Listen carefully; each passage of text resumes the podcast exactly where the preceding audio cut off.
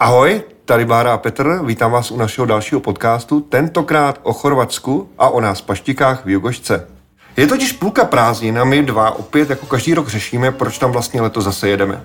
Část světa je zavřená, všude jsou omezení, ale jadra nám nevezmou ani kdyby z nebe mor padal.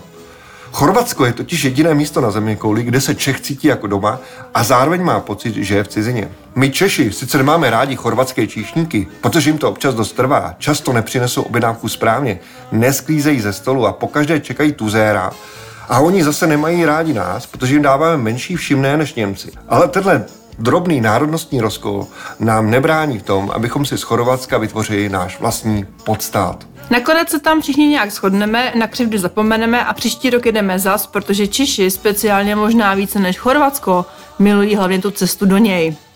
Je to jako s vánočním bramborovým salátem, protože každá rodina má svůj vlastní recept na jízdu jak k Jadranu. Jen to rozhodování, jestli přes Maďarsko nebo přes Slovensko, kudy je to lepší a kde jsou nejhorší benzínky nastavění, je samo o sobě adrenalinové a tato diskuze začíná již v březnu, kdy vykoukne první slunce a začne fňukání o tom, že se letos musí jet k moři. Loni jsme vyrazili o půlnoci, ale to bude už v jedenáct protože já pojedu s prázdnou nádrží a dotankuju plnou ještě v Česku. Prosím tě, pane bože, hlavně ať nabíráme v Rakousku. A já vůbec nechápu, proč že třesou bately, tam skáčou jeleni přes cestu. Vážně se ti chce platit slovenská známka, co když zase zavřou tu jako loni a budeme čekat tři hodiny. Já bych přes Bratislavu nejel, Petře přestaň mě fotit. Navíc jsme takový, že i když dorazíme do cíle, tak cesta ještě neskončila a zbytek dne se řeší, jaká ta cesta byla, jaká bude příště, jaká určitě už nikdy nebude a v kolik hodin vyrazíme za rok. Poté se rozebere, kolik debilů jsme cestou potkali, zda víc podle předpisů nejeli Němci nebo Poláci, že Chorvati jezdí v serpentinách jako hovada, zejména ti, co mají, uh, prosím vás, poznávací značku ze Splitu, jo? Jak dlouho se stálo na mítu, přijde se k debatě o záchodech a k věčnému dilematu, proč Maďaři ještě nezavedli placené toalety na eura, když vědí, že nikdo se z minulého roku neschovává žádné forinty. A taky je to jediná dovolená na světě, kdy se vás po návratu neptají, jaký byl pobyt, ale jak se vám jelo. Dalším nezbytným tématem cesty do Chorvatska pro každého Čecha je chystání svačin. Jestli je jídla dost, proč tam navíc bylo to rajče, jak nakrájet zeleninu, zda chystat i ovoce na osvěžení a jestli bylo opravdu nutné krájet ty jabka, která hnědnou. Bára dne Dan vyrážela s kamarádkou už v červnu, aby se nepotkali s dětmi a rodiči na prázdninách. Dva dny obě trávili diskuzí nad tím, co se bude jíst v autě, kdo udělá jaké kafe do termosky, do jaké se to dá tašky, v jakém pořadí se to naskládá na sedačky, co se má jíst první, co potom, hlavně co se bude chystat zase za rok je utrácení v Chorvatsku, tedy koruny versus kony. V začátku je v tom takové opojení, které vydrží asi tak do třetího dne. Pak se někdo během večeře jen tak letmo podívá na bankovní účet mobilu a začne panenka násobení čtyřmi a přijde lamentování nad Chorvaty zloději. Přitom tahle země je v některých místech daleko dražší než Itálie nebo Řecko. A Češi o tom vědí, jenže koruna zní stejně jako kuna. A 15 kun není na posek tak strašidelná částka jako 15 euro. Navíc dneska jsou už karty v mobilech a člověk si vystačí bez hotovosti téměř všude. Přestane se tedy kontrolovat a když v neděli v noci dojede, dorazí domů a teprve v pondělí, kdy po cestě se probere a odejdou všechny rezervované platby, začne ten pořádný hřev a panika. Tak to znáš moc dobře, ne? Znám. Neuvěřitelnou vlastností Čechů, tedy kromě rozhazování peněz, jsou jejich teritoriální schopnosti vybrat si jedno místo na celý pobyt za svoje a běda, jestli ho obsadí nějaký Němec nebo nedej bože rodina ze Slovenska. Jsme schopni tolerovat odchylku akčního rádia maximálně 2 metry a jestli máme kvůli tomu jít na pláž o hodinu dříve, tak jdeme. Češi v Chorvatsku totiž dokonale relaxují. V apartmánu se zabydlíme jako doma a máme přesně stanovený rytmus dne – snídaně, dopolední pláž, oběd, pivo, kafe, dvojec, odpolední pláž, večeře, pivo, dvojec nebo lahev, dost často i dvě, hudba, promenáda a spát. Žádné výlety, atrakce, nic takového.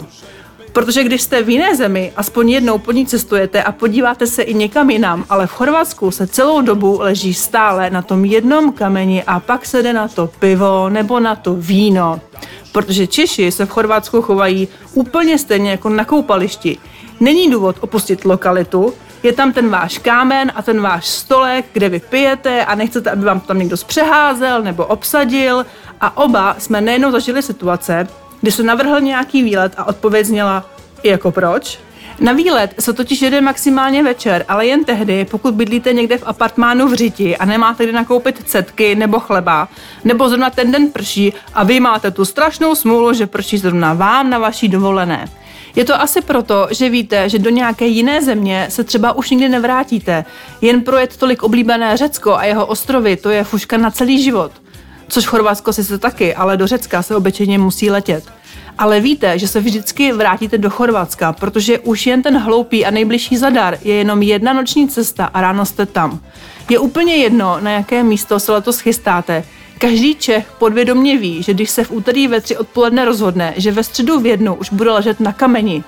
Jen si všimněte, že nikdo v Chorvatsku, nebo tedy jen minimálně, nenabízí výlety jako v jiných zemích.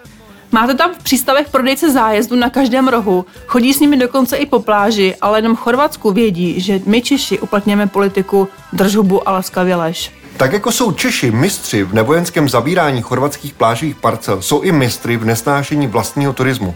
Ta rodina z Ostravy tady leží proč jako vedle nás? Znáte tu větu?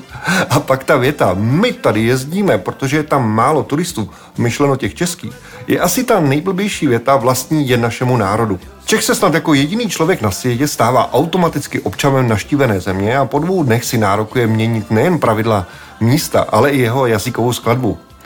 Nejvíce na dovolené obáváme vlastní krajinu a té hrůzy z toho, že si vedle ke stolu sedne někdo, kdo náhodou uslyší naše keci o máně ze třetího patra. Není to jen problém Chorvatska jako českého koupaliště. Zažili jsme podobnou situaci až v Japonsku, kde nám bylo řečeno, bacha, jsou tady Češi, pojď rychle pryč. Pakliže umíte anglicky, francouzsky nebo německy, jste ve stejné situaci jako lidé z těchto zemí. Můžete sedět u piva a poslouchat keci o máně ze třetího patra v jejich řeči. Zatímco například američané, kteří se sejdou v jedné hospodě na staroměstském náměstí, se oslovují slovy, pardon, nemohl jsem přeslechnout váš přízvuk, vy jste z Virginie, my žijeme v Oregonu. Po čemž následuje small talk a cinkání sklenic. Češi mají záchvat paniky, že někdo další, český super špion ze Šumperka, vyslechne jich přísně tajnou diskuzi o ničem. Češi v žádném případě nepocení opalování. Přijeli jsme se opálit za strašné peníze a pokud nepřijedeme hnědí, nepřijedeme z dovolené vůbec. Natřeme tedy děti, sebe už méně, takže se hned druhý den spálíme. Navíc máme Nubian 6. To proto, že víme, že se to už za pár dní bude hodnotit v práci mezi kolegy a mezi ostatními příslušníky v rodině. A běda, jak někdo řekne, že jsme málo opálení. To je pak jako kdyby celá dovolená vůbec nebyla. Například Bára celý týden bouchala pěsmi steky do stolu, když její kolegyně, fototyp číslo 3, vylezla jednou v Praze na terasu a po bářině týdenní maratonu ve smažení se na kameni se jí lakonicky optala, co tam dělala, teď si úplně bílá. A taky jsem byla. A pak je tu ten věčný problém, jak se o nás říká, že jsme paštiky v jugošce. Eh, je pravda, že to trvalo strašně dlouho a nebylo to jednoduché, ale naučili jsme se konečně jíst jejich jídlo, pít jejich skvělé víno a kupovat si jejich mimořádně lahodný olivový olej, který není tak štiplavý jako řecký, italský či španělský. Vyměnili jsme ty naše paštiky za ligně na žaru, řízky za grilované makrely a už se vyznáme i v chorvatských vínech a umíme si dát lahev dobrého červeného i za 100 kun. Oni vědí, že už máme peníze a nepočítáme na prstech, kolik stojí kopeček sladoledu. A taky už vědí, že jsme nejvděčnější národ na světě a pokaždé se vracíme k tomu kameni, do toho apartmánu, k tomu stolečku a k tomu zlodějovi, co se opět tváří jako kyselá prdel, protože Němci vedle u stolu dali desetikunu navíc, přičem si nám zapomněl přinést kohotkovou vodu v karafě zdarma, ty daca nejeden. A taky proto máme ty škodovky na naftu, protože to na jednu nádrž ujede skoro celou cestu a protože se hlavně nám do kufru vejde celý chorvatský kontraband, tedy kromě kufrů, lehátek, paddleboardu, tašek na jídlo a nafukovacího člunu. Naše letošní prázdninové skóre je 11 litrů oleje mezi kámoše a příbuzné a 15 litrů místního vína, mimochodem pro osobní spotřebu, ale to nikomu neříkejte. A když se náš pobyt v Chorvatsku přehoupne do druhé poloviny, přichází zásadní téma a tím je ta cesta zpět. Protože cesta zpět už není na pohudku jako cesta tam, kdy se mohlo stavět, kdy se chtělo. Teď je to o tom, že už v pondělí v 10 je porada, děti se musí vyzvednout od někud, kde to s nimi už nemohou vydržet a pokud jsou ve voze s vámi, musí se hledět na jejich řvací a spací režim. Pak je ta doprava na D1, která bude samozřejmě zavřená, bude se stát kolona a taky musíme vyprat věci. První dilema nastane v záseku, jestli po snídaní pojedeme rovnou v tom vedru, nebo ještě půjdeme na pláž a pak pojedeme osolení domů a pak možná budeme tři hodiny stát před tunelem ve Slovensku nebo riskneme jeleny v Maďarsku. O druhé půlky pobytu proto pijeme, jako by to byl náš poslední den a zapomínáme, že kuna se zaokrouhuje na krát čtyři. Cestu zpět jedeme téměř bez zastávky a nikdo si moc nedovolí pít vodu, protože ředitel vozu to švíhá stopade a po každé nesouhlasně maskne, když se ozve klasická věta jo, musím čurat. Ve voze se pak hodnotí kvalita celého pobytu. Nadává se samozřejmě na zloděj Chorvaty. Lituje se, že se nejelo nikam na výlet. Řečí se ničemná podoba svačin koupená v místním Tommy Marketu a vystávají pochyby o tom, zda ty mušličkové hodinky ze stánku v Trogere byly opravdu kretenský nápad, nebo se budou hodit do kuchyně nad květináč s Ibichem, který určitě zase nikdo nezalil. Super je, že Chorvaté nás za... Super je, že Chorvaté nás za tu dobu docela prokoukli a pochopili, jak s námi hrát tu hru, kdy my jsme tam na návštěvě a vlastně děláme, že jsme tam doma. Vědí, že bez nás nadcházející zimu rozhodně nedají. A my zase víme, že kdo nám zakáže v pandemii Chorvatsko, tak toho nebudeme volit, protože do Chorvatska to je naše bytostné právo. Chorvatsko je totiž nejlepší místo na dovolenou pro národ, jako jsme my. Budeme to pořád dál zkoušet někde jinde, ale stejně se zase sejdeme u Jadranu pod Borovicí na kameni a běda, jak ho obsadí nějaký Němec nebo nedej bože Slovák či rodina z Ostravy, která by mohla slyšet naše super tajné rozpravy. Samozřejmě nezapomeňte už teď promyslet plán cesty, svačinu do auta a hlavně se těšte na to, že během cesty a během ležení na kameni stihnete probrat věci, na které nikdy jindy není čas. Jinde v jiných zemích se totiž pořád něco poznává, ale jen v Chorvatsku se leží a sedí u stejného místa a proto je čas řešit úplně všechno, co jste si za celý rok nestihli říct. Jak říkáme, je půlka prázdnin a my se už těšíme, až za rok pojedeme zase znovu. Protože jsme při psaní komentáře zjistili, že se v Česku stále najdou tací, kteří v Chorvatsku nikdy nebyli, jako třeba můj kamarád Karel, rozhodli jsme se, že vám dáme jeden tip na místo, kam oba už léta jezdíme. Je to Primošten, malá rybářská osada, kde dostanete obří porce krevet a mušlí, vodu v karafě zdarma, místní víno koupíte jen za 8 pětek litr, Týdenní pobyt ze snídaní hned centru u pláže vás vyjde na 6 tisíc i s parkováním ceně. Navíc z Prahy jste tam za 12 hodin. A kousek od Primoštenu je Trogir. Malý starořímský zázrak, kde na konci přístavu, kam nikdo nechodí, prodávají v obří housce ty největší krevety, které jste viděli.